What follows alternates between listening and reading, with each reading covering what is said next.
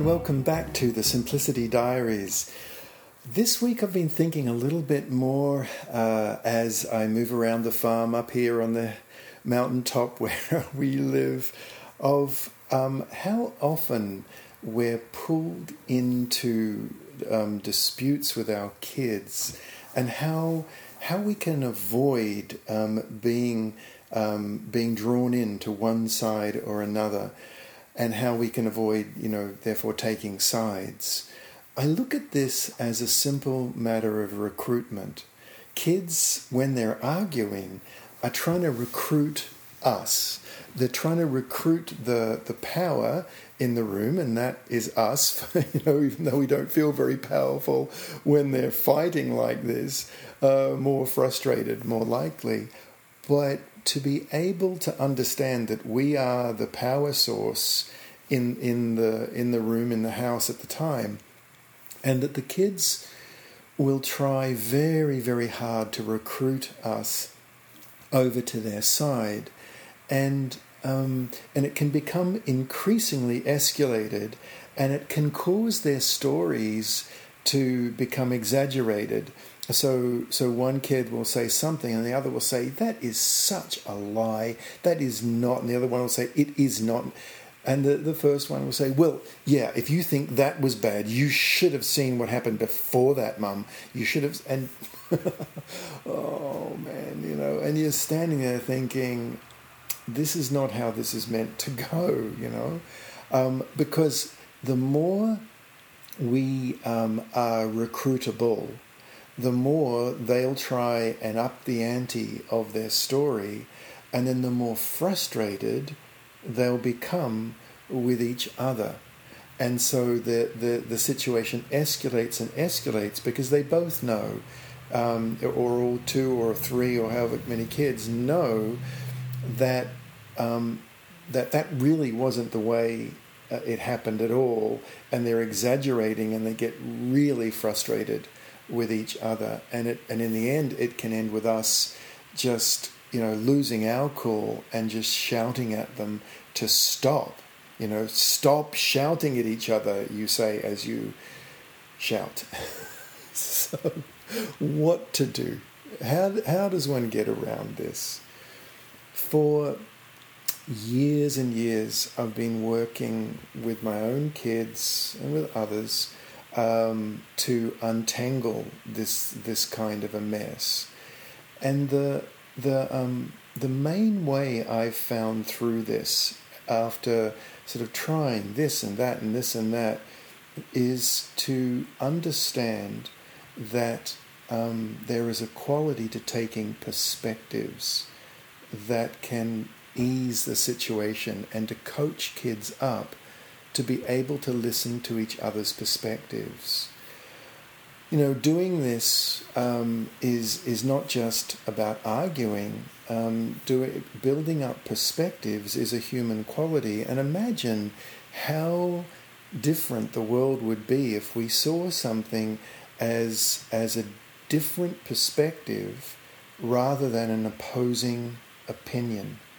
You know, the world would be such a different place and we can begin to make the world a different place in our own tiny way with the way we handle sibling arguments in our home. Now, more specifically, what I mean by this is that we become, we coach the kids up to become inquisitive rather than accusative. And what I mean by this is when kids are arguing, um, one of the first things, and I've, I've tried various ways around this, but one of the first things um, that often occurs to us is get the kids together and get this sorted out. And actually, studies show, um, social science studies show, that that, that actually um, is one of the, the, the lesser effective ways of dealing with kids who are fighting and arguing. Um, it's not ineffective and it can work sometimes, but the most effective, this is in a study done by Ken Rigby, R I G B Y, Ken Rigby from the University of South Australia. He found um, that the most effective way to work out um, conflicts between kids is actually to talk to the kids individually. So, step one, talk to them separately. But no, now I'm um, I'm actually um, morphing this into another study also that I um, that I read. Um, um, know that whoever you talk to first, you have a seventy percent greater chance of believing, and that's big. So whoever you talk to first, make sure you you keep some space within you for the second story and and assure the kids that whoever you listen to first um, it doesn't make any difference whatsoever to you. And change it round who you listen to first because they'll be keen initially when you if you do start doing this to be the one speaking first. Speak to one speak to the other and just assure them that you're interested in their perspective that their perspective is their perspective, and just say to them things like, "Just tell me the way you see it. Um, tell me, tell me what happened." Uh, the way you see it, and right from the get go, say to them, and you know what? Your brother or your sister is going very likely to see parts of the story differently to you, and that's okay. It's perfectly okay in our family. In fact, uh, that's good because we just don't want one way of seeing everything. You know, we see things differently. We are different people, we have different feelings, we're going to see it differently. So tell me the way you see it, not tell me what happened. That's a deadly question to ask because that then leads back to recruitment, right? But tell me the way you see it. I know that sounds like a subtle shift, but it's a trajectory change um, that in time uh, leads to a much more socially and emotionally switched on kid. Any kind of child, any kind of teenager that can that can understand that there are differing perspectives and accept them, that's really high on the emotional intelligent quadrant on the EQ. Uh, Daniel Goleman writes about this in his book Emotional Intelligence is this ability to accept other people's uh, perspectives. In Stephen Covey's book, The Seven Habits of Highly Effective People, I believe it's called, he also lists that very high in being an effective person is being able to accept other people's perspectives. So, you know, every which way round we look at this, we're basically using our kids' arguments as an opportunity to actually grow a human quality, which, you know, I know and arguments aren't, um, aren't enjoyable, but if we can switch our way of seeing it to, to uh, for ourselves as parents to see this as, okay, here's, it's, this is tricky, I wish this wasn't happening, but, you know, got to deal with it, so why not deal with it in a way that grows our kids' capacities rather than just sort of shuts them down and makes them sullen and walk away and end up actually hating you because you won't be recruited, right? So, and you, it's uh, um, and if you, or you're believing her and not believing me, you know, is what I mean by that. Now, after you listen to the two kids' stories, when um, the the crucial piece in this uh, is another key word of truce is to say to them, look, guys, I'm going to hear both your stories now. Uh, I want to hear them separately. I want to hear your perspectives. I want to hear how you're seeing it. But we must have truce. Now, I've spoken to you about truce before because, you know, this is a key thing to set this up. Truce is, you know, it's what athletes in the ancient Olympics would do. Um, in order to get to the Olympiad, they would have to declare all around the, the Hellenic culture, all around Greece and, and further afield, they would all call truce to their to their wars and and um, conflicts uh, in the time of the Olympiad, and it was felt that um, that this was of great honor and great strength. You had to be very very strong to call truce, and um, that truce was seldom ever broken. I think it's good to talk to kids about truce. Talk to them about it when they're in good shape, not, not in the heat of an argument. and talk to them about how you're going to be, you know, from here on in, when there's trouble, you're going to be listening to the way they see it separately, but there has to be truce um, while you're doing it. There has to be truce. They can't be sniping at each other from the other room. And, you know, to say to kids, do you have the strength to, to, to, to call a truce? Because it's a really strong thing to do. It's not a weak thing at all. It's got nothing to do with losing. It's got to do with we're having truce while we work this out. Okay, so the first thing, again, separate the two kids, um, assure them that um, their perspective is valued but will be different to their brother or sister. Listen to both stories, but prior to that, call a truce and have the kids agree to it um, the only way they'll lose your support is if they if they continually break the truce, and that's that's very compelling. It, you know, they'll lose your support because that's what they're trying to get, right? Remember. Okay, now bring the kids back together again and do um, a, a perspective summary. In other words, just say, okay, I've heard um, some things that are different and some things that are the same. Here's the things that are the same, and just say them. And here are the things that are different.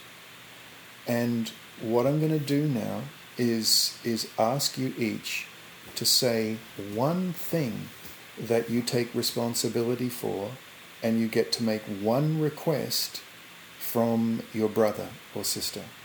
Okay, now that we're going to start this because I listened to you first, mm, Jacob. Um, you get to go first in this. It evens the field actually, because now he's got to go first in saying this because you heard him first. Is to say, Jacob, one thing you take responsibility for in the argument, and one request you get to make of your sister. And he does it, and it's remarkable how they can do this. Very, this very sweet actually, and they'll often not go for the real big thing. They'll they'll say stuff like, "Well, I know I shouldn't have like thrown the ball away, but I just okay. So that's what you take responsibility for. Yeah, okay. So what's your request of of um, of Miguel? Well, my request is that the rules don't always change because maybe and if they do, then we just stop and figure it out because Jacob is a, is a kid who likes to do, deal with things methodically, and Miguel is a kid who moves too quick for Jane for, for Jacob. Right there's the problem. Often blows up. Um, so then to turn to Miguel and say, okay, Miguel, one thing you take responsibility for, and one request that you make of your brother or sister. So and then say, okay, good. Now, do you guys need to, and here's the fourth and last step, do you guys need to continue truce or are you okay to, to be together again? And that's a very real question because sometimes it is important to, to continue on the truce um, and just play separately uh, for the next wee while, or sometimes they're good to go. Um, and that's, you know, that, that's as it is.